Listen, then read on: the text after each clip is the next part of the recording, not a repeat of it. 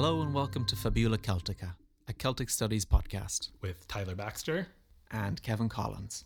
Series 1 Ancient Ireland, Episode 2 Catching the Sun. Welcome back to episode 2 of Fabula Celtica. I'm Tyler Baxter. And I'm Kevin Collins. Tyler, what, what have you got in store for us today? Well, uh, last time I promised that we were going to talk about the Neolithic tombs of uh, Newgrange and of uh, Brú na Bóinne, the, the Boyne Valley complex. Um, and I want to start with a question for you. Let's see if you got, can get this one. Um, if I talk about the the she, uh, S. ifada, what what comes to mind? Oh, butter. Oh, okay, great. Uh, anything else? Anything more more fantastical? Um, I could only give you another four guess, so do take me out of my misery. For those of you who are listening in, uh, if you've been delving into Celtic mythology yourself before, into Celtic folklore, um, you've probably heard of this term she in reference to the Irish fairies or in reference to the Irish otherworld. Um, the Old Irish term is síd, or plural sheatha, uh, and um, it's usually translated into English as something like Fairy Hill or Elf Mound or even Hollow Hill. And that Hollow Hill uh, variation is particularly apt because we are going to be talking about passage tombs, which are quite literally hollow hills. Uh, and they do indeed become associated with fairies and other folkloric magical stories and, and ideas uh, as, as time goes on. So, just to, to really hammer in this term, um, síd in Old Irish can refer to a, a hill um, with sort of this, this connotation of supernatural residence. Uh, it can also be a general term for the Irish otherworld, which is sort of a parallel dimension to ours, where the, the fairies and other sort of supernatural creatures live. It can mean the underworld um, in, in sort of a similar sense or it can uh, even mean uh, peace actually uh, and so sometimes this is used as sort of a play on words uh, in, in certain texts um, especially ones with christian elements to them uh, but newgrange itself uh, in the older medieval texts is called síd and broga which is the she of the dwelling really um, dwelling as in sort of a landholding or or a mansion um, or some sort of you know residence. So it's it's a residence of supernatural beings.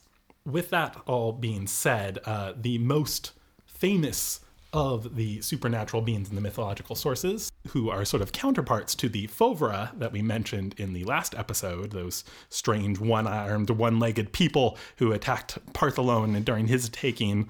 Um, the, the ones that might be more familiar to people are known as the Tuatha uh, or Tuatha uh, in sort of the modern Irish pronunciations. It would be Tuatha De Danann in the um, in the Old Irish, but these are the it's usually translated as the tribe or the people of Danu. Uh, Danu supposedly being some sort of goddess who we don't know a whole lot about, um, but they're they're actually the fifth takers of Ireland in the Lebor Gabála. So we're, we're going a little out of sequence to introduce them now because they come into today's story about uh, the Newgrange monument. We'll circle back for the third and fourth. We will indeed, yes. We will be looking at the third, fourth, and the fifth takings in um, episode three. Okay. But uh, for now, just be aware that the uh, Tuatha De Danann, I'm going to use the old Irish pronunciation because that's what I'm used to. Um, but uh, the people of the goddess Danu uh, are a supernatural race of people who after a certain point in the mythology, are typically seen as the inhabitants of the Shiva, uh, of these hollow hills, and of the other world. Does your uh, belief for the Irish mythology of fairies and, and elves, does that uh, stay true today? I, I think it's, it's, it's evolved today. Um, it's there's sort of a transition from the mythology. But you, you personally, do you have a supernatural belief? I, I like to entertain the idea. I wouldn't say I believe it, uh, but I don't disbelieve anything either necessarily. Um, I'm another concrete answer. Well, well yeah, I would say I would say the interesting thing to me is the stories themselves and how people respond to them, rather than whether or not they're true. Um, which is oftentimes the kind of answer you'll get from from uh, a lot of folklorists, for instance. From an, acad- an academia.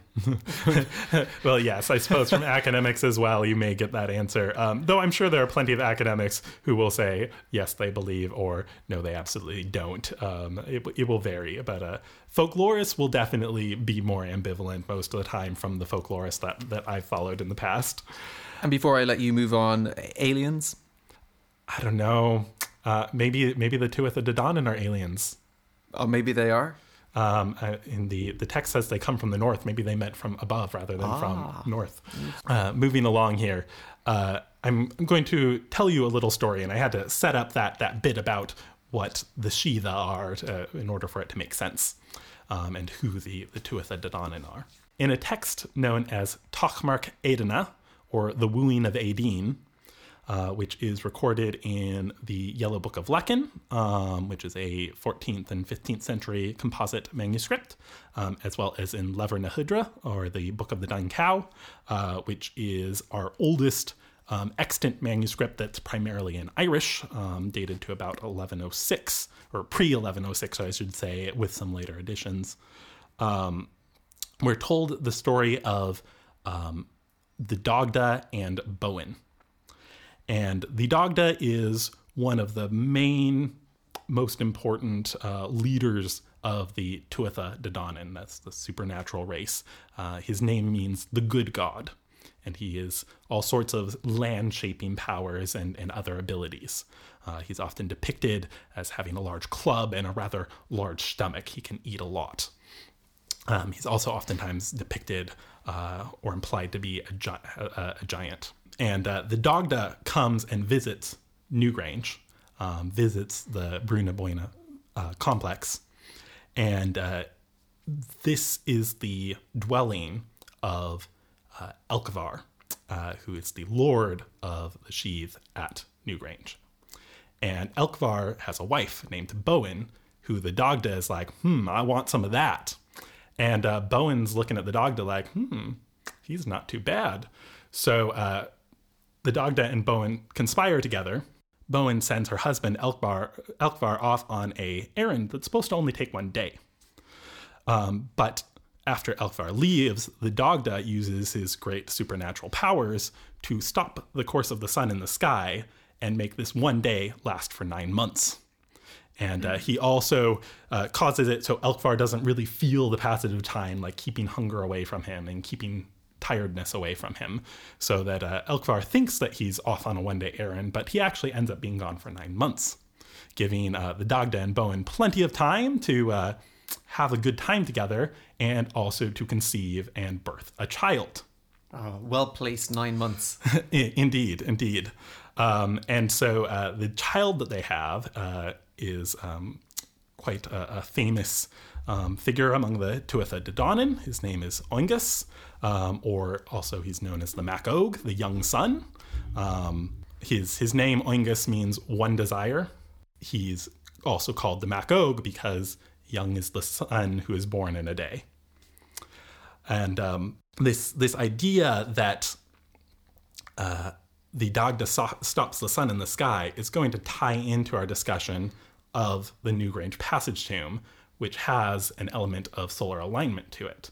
So there may be some echoes of, of a cultural memory of the actual construction um, and original usages of, of Newgrange within this medieval tale. This is also a really good point at which to introduce the idea of Dindshenchas, uh, which is a term that I'm going to bring up again and again because it is a very frequent element within Irish stories. What is it? Dindshenchas. So, for those of you who, who don't aren't familiar with Irish, um, this is going to sound really strange, but I'm going to spell it out for you just so you can picture it in your head. D I N D S H E N C H A S, and it's it's a compound word. The Shenchas part of it, the second element, means lore, or sort of a traditional body of knowledge, um, and the din part of it uh, means um, a notable place. So it's the lore of notable places. there are certain texts that are considered just in and of themselves, their genre is Dindshenchas, and the basically the whole point of the texts are usually quite short. There are both prose and verse Dindshenchas. Um, but they basically give the explanation for how a place came to acquire its name or how it came to be like it is uh, in sort of its um, physical uh, attributes. There are also frequently Dindshenchas elements slipped into longer stories such as sagas.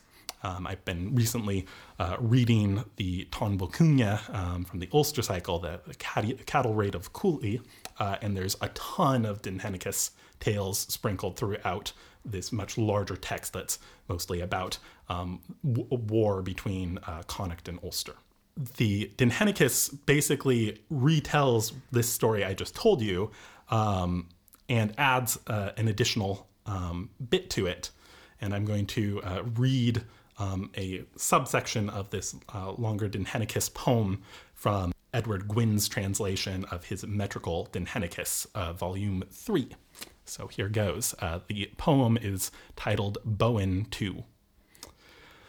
Thither from the south came Boand, wife of Nechtan, to the love tryst, to the house of Elcmar, lord of horses, a man that gave many a good judgment.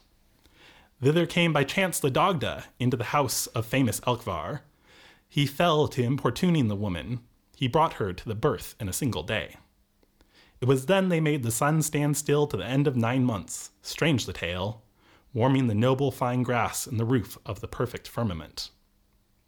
Then said the woman here, Union with thee, that was my one desire, and Oengus shall be the boy's name, said the Dagda in noble wise. Boand went from the house in haste to see if she could reach the well. She was sure of hiding her guilt if she could attain to bathe in it. The Druids' three cupbearers, Flesc and Lesc and Luam, Nechtan MacNavid, set to watch his farewell. To them came gentle Boand toward the well in sooth. Then strong fountain rose over her and drowned her finally. So, in the first four stanzas of this poem, um, we basically have a summary uh, of the, the story I just told. Um, but then it sort of adds an extra bit to it. It says that Boand, uh, the wife of Elcmar, goes to Nechtan's well in order to bathe in it and purify herself so that her husband won't discover her infidelity. Um, but this well is guarded by these three cupbearers. And her birth. Well, the, the birth is hidden by uh, fostering Oengus uh, to another síd. Um, so that's that's in another, or, or actually, it's in a uh, continuation of the wooing of Étaín, which we will come back to in the future. Um, but uh, Oengus is basically uh, adopted out, more or less. You can you can think of that for now. So Elcmar doesn't know about that part, but uh, Boand's still concerned that she's somehow going to get found out because uh, she's unclean or something. Um, so she goes to, to bathe in this well. Um, but what happens is that when she gets there, the well essentially rises up and drowns her, and she becomes the River Boyne. So Boand becomes the Boyne. That's where we get the name of the river in the first place, um, at least according to this text. So the River Boyne is actually the goddess Boand. And so there's an example of Dindshenchas. This is an example of the lore of notable places, and it is a Dindshenchas about the Boyne River. Are there many many Dindshenchas? So there are there are easily hundreds, if not thousands, of examples of Dindshenchas that we still have preserved to this day. It's nice to know the lore of, of places and and um, we'll we'll actually see a very very similar Dindshenchas to this later. Um, uh, well, several episodes down the line. Uh, it's it's not coming up right away, um, but uh, something very similar happens. A different female character uh, goes to a well for a different reason, um, but the, the end result is the same. The well rises up, drowns her, and she becomes a different river. So um, it's it's uh, again we've seen sort of different motifs that are repeated uh, throughout the tradition, much like we saw um, in the last episode with Fintan mac Bóchra and Tuan mac Cairill, both being the sole survivors of their individual takings and both living by reincarnating for centuries after so that they could pass on their knowledge to the Christian people who, who followed them. So, um, with that all being said, uh, let's let's go ahead and look at the actual archaeology of the Brú na Bóinne complex. um, let's talk about Passage Tomb since I kind of left that one as, as very rough on the details in the last episode. Um, and let's see how the Passage Tomb of Newgrange specifically, let's see how that ties into the story of the Dagda stopping the sun in the sky. So, um, passage tombs in general, as we mentioned last time, were built pretty much through the entirety of the Neolithic period. And they uh, are consist, uh, as their name would indicate, of a passage into a larger chamber. Um, they're typically covered with a circular mound made of a mixture of stone and earth. So you get that cairn built first with the loose stone. Then on top of the cairn, you get um, a mound of earth and oftentimes turf placed over that, creating that nice sort of grassy mound appearance. Um, they vary in size quite drastically. The typical uh, passage tomb size ranges from about 10 to 25 meters in diameter, um, but at the largest, you get up to 85 meters in diameter. Wow. And um, we're talking on those on that larger end when we're talking about the Brú na Bóinne complex and the three major t- passage tombs that are in that location. Um, Newgrange being the most famous, but we also have uh, the passage tombs of Knowth and Dowth. Just uh, out of interest, mm-hmm. there must have been a good knowledge of astrology in order to you know orientate and build these in such a way? Yes yes. And um, it's it's hard to say um, exactly uh, how uh, these people knew the things about astrology that they did, but um, as we'll we'll see when we're talking about the structure of the Newgrange Passage Tomb, they clearly had a very precise knowledge um, of certain um, solar events. But how they attained that knowledge, um, how they calculated it, uh, hard hard to say where were we with farming utensils at this time when this was being constructed? So we're still in the Neolithic, so we're, we're we haven't yet really moved on to much in the way of metal uh, utensils. Uh, they would have been using, you know, probably wooden plows. Quite a dichotomy of using like rudimental instruments, but being quite au fait with astrology. There's a, a large gap in the middle. uh, I mean, to to some extent, I suppose. Um, I, I guess it could show what what was important to them um, at this time. Uh, Do you think there was anything supernatural or divine about their knowledge of astrology, or do you think it was just from observing the night sky? I, I, I certainly think there is a spiritual element to um, why they why they cared. Um, there's also a very practical element of the idea of the cycle of seasons being so entwined with agriculture and the agricultural cycle. You really need to be aware of the passing of seasons and, and how that affects um, the whole process of growing and harvesting crops. Um, so there's that practical element. But the fact that um, we get solar alignment with uh, a number of passage tombs, not just Newgrange, um, but we get these solar alignments at a place of burial and a very elaborate place of burial in the case of the whole Brú na Bóinne complex um, suggests that there is um, an important element of ritual, ceremony, religion uh, tied in with it as well.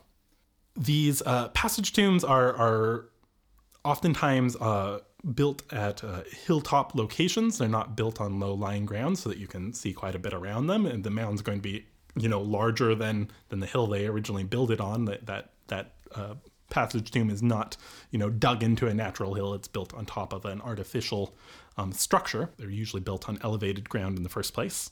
And they can occur in groups, as they do in the Brú na Bóinne complex, um, mm-hmm. including what we call satellite tombs, uh, which we see at the um, uh, the passage tomb of Knowth. It's this very large. It's actually the largest of the of the three in the Brúna complex. This is the 85 meter diameter uh, passage tomb, and it's surrounded by a whole bunch of smaller, more on the 10 meter side um, passage tombs that are literally right next to and and, and encircling it. The the passage element is that like the passage of light? Um, well, in the case of Newgrange, yes. In the case of a general passage tomb, I would say not. Um, but uh, for the ones that are solarly aligned, yes, indeed. So the um, passages uh, for a passage tomb vary quite a bit in, in how long they are. Um, they can be as short as one meter to qualify as a passage tomb, they can be as long as 40 meters, which is the case at Knowth. So Knowth, you go very deep into this this uh, burial mound uh, in order to get to the chamber in the center. Uh, once you get Four- 40 meters in and 85 Yes. meters wide then Yes, in the so chamber. yeah, so it's pretty much in the dead center um, where where that one goes into. Uh, the Newgrange passage is, is not quite as long. It doesn't actually go all the way into the center of the mound. Uh, the general construction of these, just to try to give you all a visual, uh, is that you would uh, create your, your passage, however long it is. It's going to vary from about 1.2 meters in width um, down the passage to as much as six and a half meters uh, in width. So it can be quite a, uh, a sizable uh, space spacey passage. Um, and uh, the the passage itself will be formed with upright stone slabs, uh, which are called orthostats, uh, topped either with um, flat stone, stone slabs, which are called lintels, or topped with uh, a, a technique of corbelling, which is sort of a um, back and forth stacking, sort of like we, we do bricks and walls. You know, they're not all perfectly aligned with each other. You kind of offset them. So you offset them um, as you go in closer and closer together um, until they, they kind of come together at sort of a peak, uh, is, is the best way I can describe it in audio format. It, it might be worth it for listeners to uh, take a quick uh, Google search of the, the roof uh, or the ceiling, I should say, at Newgrange, and you can get a really nice uh, image of what the the top uh, looks like, and you can get an idea of what that corbelling looks like if you just do a quick Google search of that.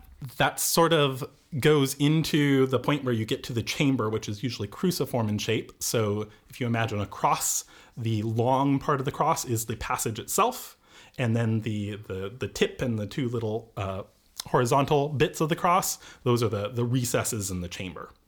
Um, so that's the typical shape, though we do have a handful of passage tombs where there are more chambers than three. Um, there's, there's one at uh, Loughcrew in County Meath that has seven chambers. Um, I suppose I should mention that the Brú na Bóinne complex is also in County Meath. Newgrange itself uh, and the other passage tombs in this immediate area are older than the Egyptian pyramids, which is When do the pyramids date from? um, the oldest one, uh, I believe, is 3700 um, almost over a thousand years predating them, even more. Uh, a few hundred years, anyway. A few hundred yeah. Um, years. Sorry, my maths is shaky at the best of times. Yeah. Uh, so so we have um, Newgrange, uh, which is um, a really stunning uh, piece of architecture. It's been um, uh, what's the word restored uh, from what it was sort of uh, rediscovered as in the uh, early 1900s. Uh, when it pretty much just looked like a hill with a handful of standing stones outside of it. Um, it was all overgrown with trees. Um, it was not clear that there was any sort of entrance to it, um, but it was uh, excavated um, by uh, O'Kelly uh, in the early 1900s. Um, and and he uh, uncovered the, the entrance and uh, this very significant part of the architecture known as the roof box, which we'll come back to in a second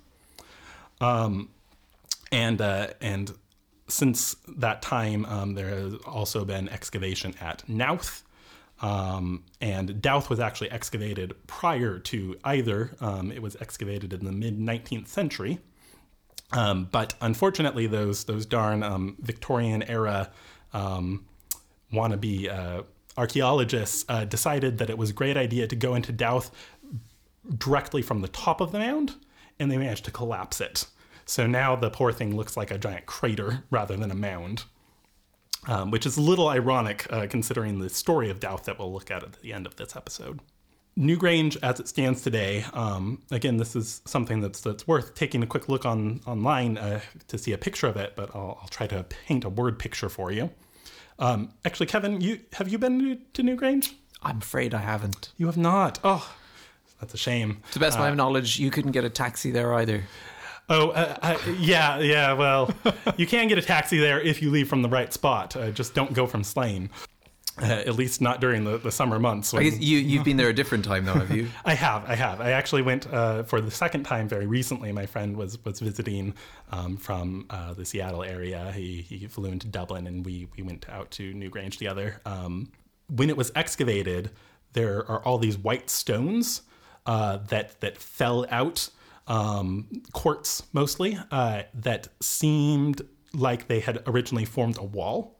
So what the um, the, the people who who uh, excavated uh, the site did is uh, they reconstructed what they thought the wall originally would have looked like on Newgrange, and they left the wet the the loose white stones just to stay where they fell at Knowth. So um, if you go and visit the Brú na Bóinne complex, um, you can visit both Knowth and Newgrange, um, and you can see that contrast between where they just kind of let things fall as they were versus they, they did this active reconstruction. Um, the result of the reconstruction is some amount of guesswork, but you know it's it's guesswork with a, a good degree of confidence behind it, and it really creates this stunning, um, very white uh, wall that goes around about half of the Newgrange mound, um, which makes it very visible from quite a distance. Um, and this would have probably been an intentional idea, much like the the pyramids of, of Egypt um, were originally uh, uh, capped with um, uh, marble uh, to, to make them really stand out. And then, you know, people came and chipped off the marble and stole it. Um, but uh, a similar idea here, it, it, would make it very visible. It would make it a site of gathering, likely. It would make it easy to get to from, from a few miles away because you'd be able to see it from the, its elevated position and with this white, very visible wall. I, I, can say that the uh, excavation was only a small portion of the mound was excavated, so they didn't really do much into terms of going into the mound itself. It was mostly sort of around the edges of the mound to get out this material that they rebuilt the wall with to expose what are called the curbstones, which are these lovely, uh, at least in the case of Newgrange, these lovely decorated, very large stones that surround the whole base and kind of help hold the, the earthen mound in place. Um, it's a, essentially a retaining wall. Uh, and then, of course, the entrance to Newgrange, um, which uh, includes the passage. And then above the passage, there is uh, this uh, little um, sort of window looking thing uh, that we call the roof box. Um, just above the, the, the, upper lintel of the passage proper. It measures about one meter by about a quarter meter. Um, and it was very intentionally put there um, because on the winter solstice, uh, when the sun rises, assuming that weather is allowing, um, the the sunlight will go not through the the entrance um, of the the passage tomb, but through the roof box specifically, and will go all the way back into the chamber. Is there um, something that it hits at the back of the chamber? Well, it it more or less. Uh, it, kind of will will uh, fan out on the floor of the chamber, um, and and makes it back to basically the the, the recess that's that's directly opposite the, the passage. We're talking about a 19 meter length passage that this light has to go through, and the passage is not perfectly straight from the opening. The passage actually um, gets uh, higher as as you go uh, from from where you start. So uh, you can't really tell when you're when you're actually walking down the passage, which you can do if you visit uh, Newgrange today and make sure you book in advance. Um, but uh, yeah, when you go in, um, you you actually walk uphill, uh, and so the roof box has to be set above the original passage in order for the light to come in straight and get into the the passage itself. It comes across the floor. Uh, it's quite a thin um, little uh, sort of triangle that it that it thins down to as it as it goes far into the passage um, and it pretty much reaches the, the back recess and it's this kind of nice golden uh, you know sunlight colored band across the floor. It does not illuminate it to an incredible degree but it's it's very sort of atmospheric. Um, the uh, the guide uh, if you go will will recreate it for you using um, using electronic lights that have been set up for that purpose um, but to actually go and see it on the solstice itself, and it's the true sunlight doing it, requires entering a lottery that's something like a five-year wait, um, even if you you manage to get it. Uh, so so it's quite competitive. There's there's only space for about a dozen people inside the chamber. Kevin, does does this idea of uh, sunlight remind you of anything from earlier in the episode? Absolutely. yeah. So that that idea that um, the Dagda stops the sun in the sky uh, from um, the wooing of Étaín uh, some scholars have speculated that there may be uh, sort of a lingering cultural memory. The Newgrange Mound, um, the entrance would have been uh, obscured uh, as the the mound sort of expanded under you know rainfall, um, the passage of time, uh, and and spilled over the entrance, spilled over the the curbstones and the wall, um, so that just looked like a regular hill. And by the medieval period, it would have been hard to to tell that there was much there at all. Somehow, this this story of um, capturing the sun managed to survive into the medieval period and, and seems perhaps to be connected to this idea of architecture. Now, that's further supported by a couple of other archaeological elements at the Brú na Bóinne complex. Um, at Newgrange itself, in addition to the roof box, at the very opposite side of that, on the back of the mound, um, there is a curbstone, and I mentioned all these curbstones are, are decorated.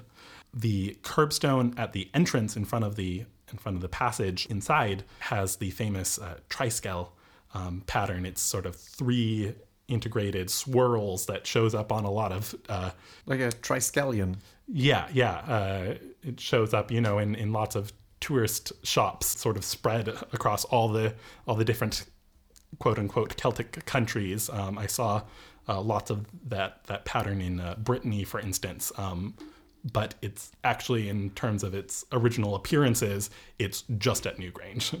It's not a pan Celtic design. It is specifically um, at Newgrange, and it appears twice. It appears once on this curbstone in front, and there is another one inside the um, chamber that's opposite the passage. What do the triskelions represent? We have no idea.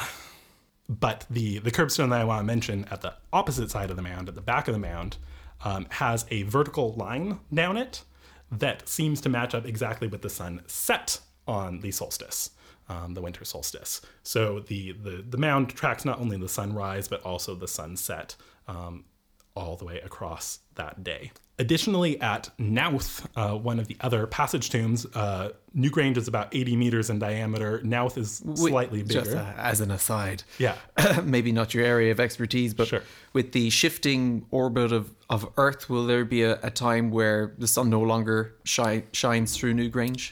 Um, uh, probably eventually. Uh, I, this is yeah, as you said, not my area of expertise. Um, but uh, I mean, it's still it's still going strong today. So I would assume it will take a few thousand years more before that point occurs. Okay, well, I better enter that lotto. Yeah, yeah, yeah. It's uh, you want to do it uh, sooner rather than later. Um, uh, at Knowth, one of the curbstones there uh, has a pattern that uh, many people have speculated is representing solar alignment in some fashion. It looks actually quite like a modern sundial uh, on part of it, and then another part of it um, that sort of goes around that sort of curve of the, the sundial um, looks like it might represent, for instance, the phases of the moon. Um, so, so there's another potential um, sundial lunar calendar, something like that, that's depicted at a curbstone at Knowth. Um, in at what point in history did Newgrange become desolate? I mean, it, it was excavated by O'Kelly in the mm-hmm. in this as recently as the seventies. Yeah, um, and so there was a, a period there where its its history was was lost. Yeah, it seems like there's there's been some sort of um, in and out uh, of of whether or not the entrance is exposed. Um, if I remember correctly, uh, there was a, a, period of time in I think the 1700s where it was it was open, um, and and people were able to get in, and actually most of the grave goods that were originally in there weren't in there when it was properly excavated by O'Kelly because uh, it had been um, raided essentially by you know whoever. Um, but I'm not sure. I don't think we have a date for when it was sort of closed off, but we think it was closed off during the medieval period. Um, how it opened up again, uh, we, we don't really know. Um, but maybe there was sort of some off and on times that it was it was open and people were aware of it. But certainly, as far as um, being this grand structure with this white wall that you could see from from miles around, um, that that would have been uh, certainly uh, no longer uh, clearly visible by the medieval period when we first get written records. This leads us to one other story um, that ties into this idea of solar alignment, uh, and uh, actually, again, echoes this motif that we saw in that extract from the Wooing of Étaín. Uh, and this is another Dindshenchas tale. Oh, good. I like the Dindshenchas tales. They are they are lovely things. Uh, sometimes they're very wild things. This is a Dindshenchas tale about um, Dowth, uh, the third passage tomb uh, in the complex, the one that unfortunately now looks more like a crater because of a botched um, excavation attempt. You can uh, visit Dowth today as well, but it's not part of the the official tour. You have to drive around to it yourself. Um, I have actually not done that myself yet, um, but uh, it's it's a it's actually got some you know trees and things growing on and around it. It's not as well kept up, and uh, uh, it's it's blocked off. You can't go inside, of course, because it's been collapsed. Um, but uh, it's it's still worth looking at some some maybe aerial images of. It's kind of cool with with uh, how it looks, even though it's also kind of sad that uh, it's it's rather collapsed. Um, and it's actually also uh, has uh, has a solar alignment. I believe can't remember which solar alignment it has. I think it's with an equinox. Um, but uh, in, in any case, uh, the Dindshenchas tells the story of um, King Bressel Bó-díbad, uh, whose uh, epithet Bó-díbad means something like uh, the darkening of cows, or perhaps the extinction of cows, uh, which is appropriate given that it's told that his during his reign a, a cattle plague killed all the cows in Ireland except for seven of them. And uh, so I knew that this story was missing death on a large scale up till now. Yeah, yeah. So so we've got some death now, um, death of cows specifically, but uh, you know, mass death of cows. Um, we'll see how important cattle were uh, as we move along, especially into the medieval period. Um, Boand's name, by the way, uh, the the woman who gives her name to the River Boyne, uh, her her name also seems to have something to do with with cows. That bow aspect of it means means cow. Um, in any case, uh, King Bressel uh, wanted to build a tower to reach heaven.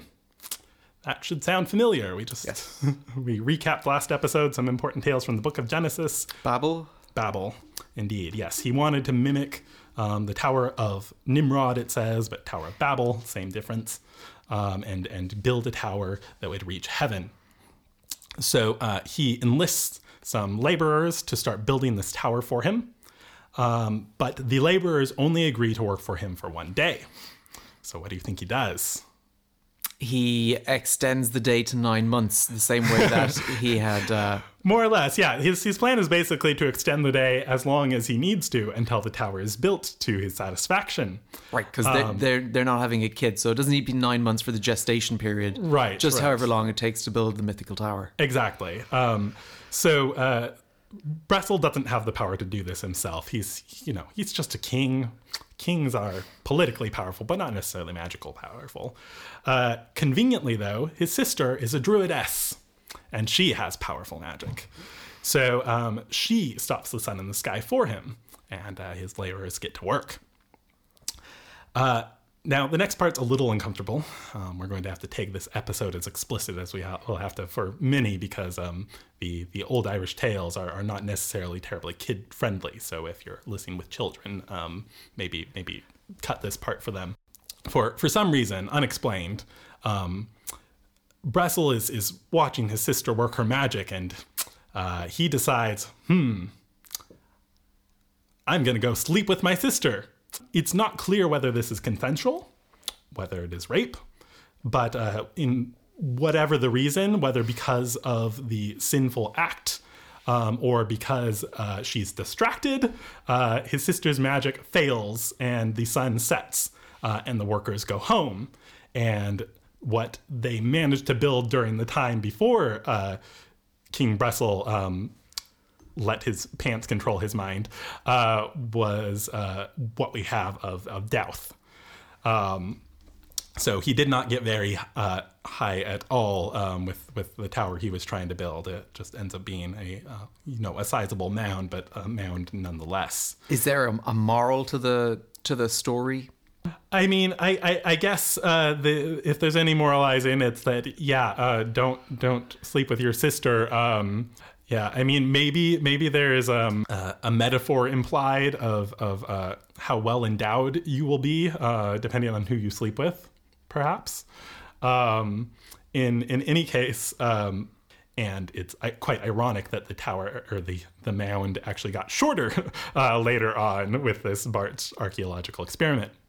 The, the last really main thing that I want to mention about uh, the Newgrange complex also ties into the story. Um, while most of the the remains uh, at the Newgrange site were, were gone before it was excavated. We do have some remains from the site. I, I can't remember um, if they're they're from the Newgrange passage tomb or from Knowth um, or from one of the smaller passage tombs. But uh, in any case, um, there are some some human remains that were found uh, that DNA analysis was was done on. And the DNA analysis indicated that it was very, very likely that the parents of the remains that were found were brother and sister, or perhaps parent and child. So there's strong indications that there was actually um, there were people who were the product of incest buried at this site. So again, there may be some cultural memory that survives within this Dindshenchas tale. Wow. You know, did we know the perils of incest um, when this lore was? I thought it was just the royal family in the in the in the in the twenty first well, century that we really became aware of the perils. I, I, actually that's that's what I was kind of hoping you would say is that uh, incest tends to be something historically that um, happens within sort of elite groups uh, and the idea that we have such an elaborate set of passage tombs here, particularly large, particularly fancy. We've got all these these wonderful carvings, um, both inside and outside of uh, the Newgrange passage tomb, for instance, uh, indicates that these were um, places built by and for people of very high status. Um, so probably quite, um, and for lack of a better term, a rather inbred group of of uh, fancy people uh, were were sort of the the ones who had um, the the say about the, the construction of the site and, and its use. And this is to keep the, the lineage pure?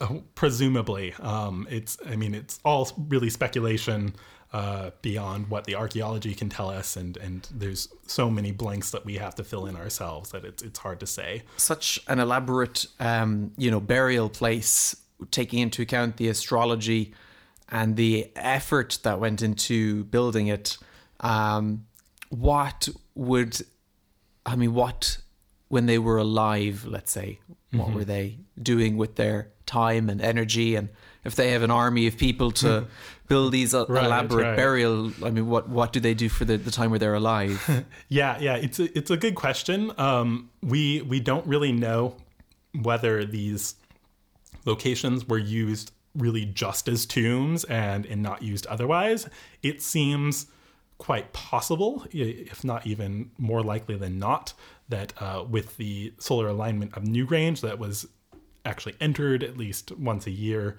um, for witnessing this um, this uh, quite spectacular um, event of the, the sun coming through the roof box and illuminating the, the inner chamber. Um, but we can't be sure that that may have been really for the dead alone. Um, it's it's hard to say. Um, so we, we can really only speculate, um, but certainly they, they had the, the wealth and power um, to get these things built, um, which suggests that uh, at least this this group of elites uh, was was well secure in, in food and housing and all that sort. And there's no more to be unearthed at Newgrange. We've uncovered the secrets. Well, uh, as I said, uh, when the um, excavation was, was done by O'Kelly, only a small part of the, the mound was excavated, the actual mound itself, as opposed to sort of the, the exterior amount of the mound. So, actually, inside the mound proper, so I guess atop the the stones that sort of form the passage in the chamber, you would have put a cairn um, involving you know lots of small stones. Then you would have put earth on top of that and turf on top of that. Um, and it's quite possible that there are things left behind in there from the workers, from you know food that was left, possibly artifacts that were lost or intentionally put in there that we haven't seen yet because we haven't excavated it. Super. No doubt using some kind of more modern technology like earth penetrating lasers, because um, they, they found a new tomb in the um, or a new chamber in the pyramids in the last kind of five years. Yes, yes. It seems like those keep propping up lately. So yeah, as technology evolves, hopefully some of that comes our way over here to, to Ireland, and, and we are able to use more of that ourselves. Well, if I have confidence in anyone, I have confidence in the OPW. I'm sure they'll do their absolute best to unearth the mysteries that Newgrange hides. Indeed, the Irish famously on top of things. All right, Kevin, that will do it for this episode. But uh, next time we will be looking at um, the Bronze Age and Iron Age, um, and kind of introducing some of the most famous uh, and important sites in terms of the mythology, uh, known as the royal sites uh, that were mostly constructed during the Iron Age. Thank you for listening to Fabula Celtica With Tyler Baxter, and Kevin Collins. please rate and subscribe and follow us at Fabula Celtica on Twitter, Instagram, or email us at fabulaceltica at gmail.com.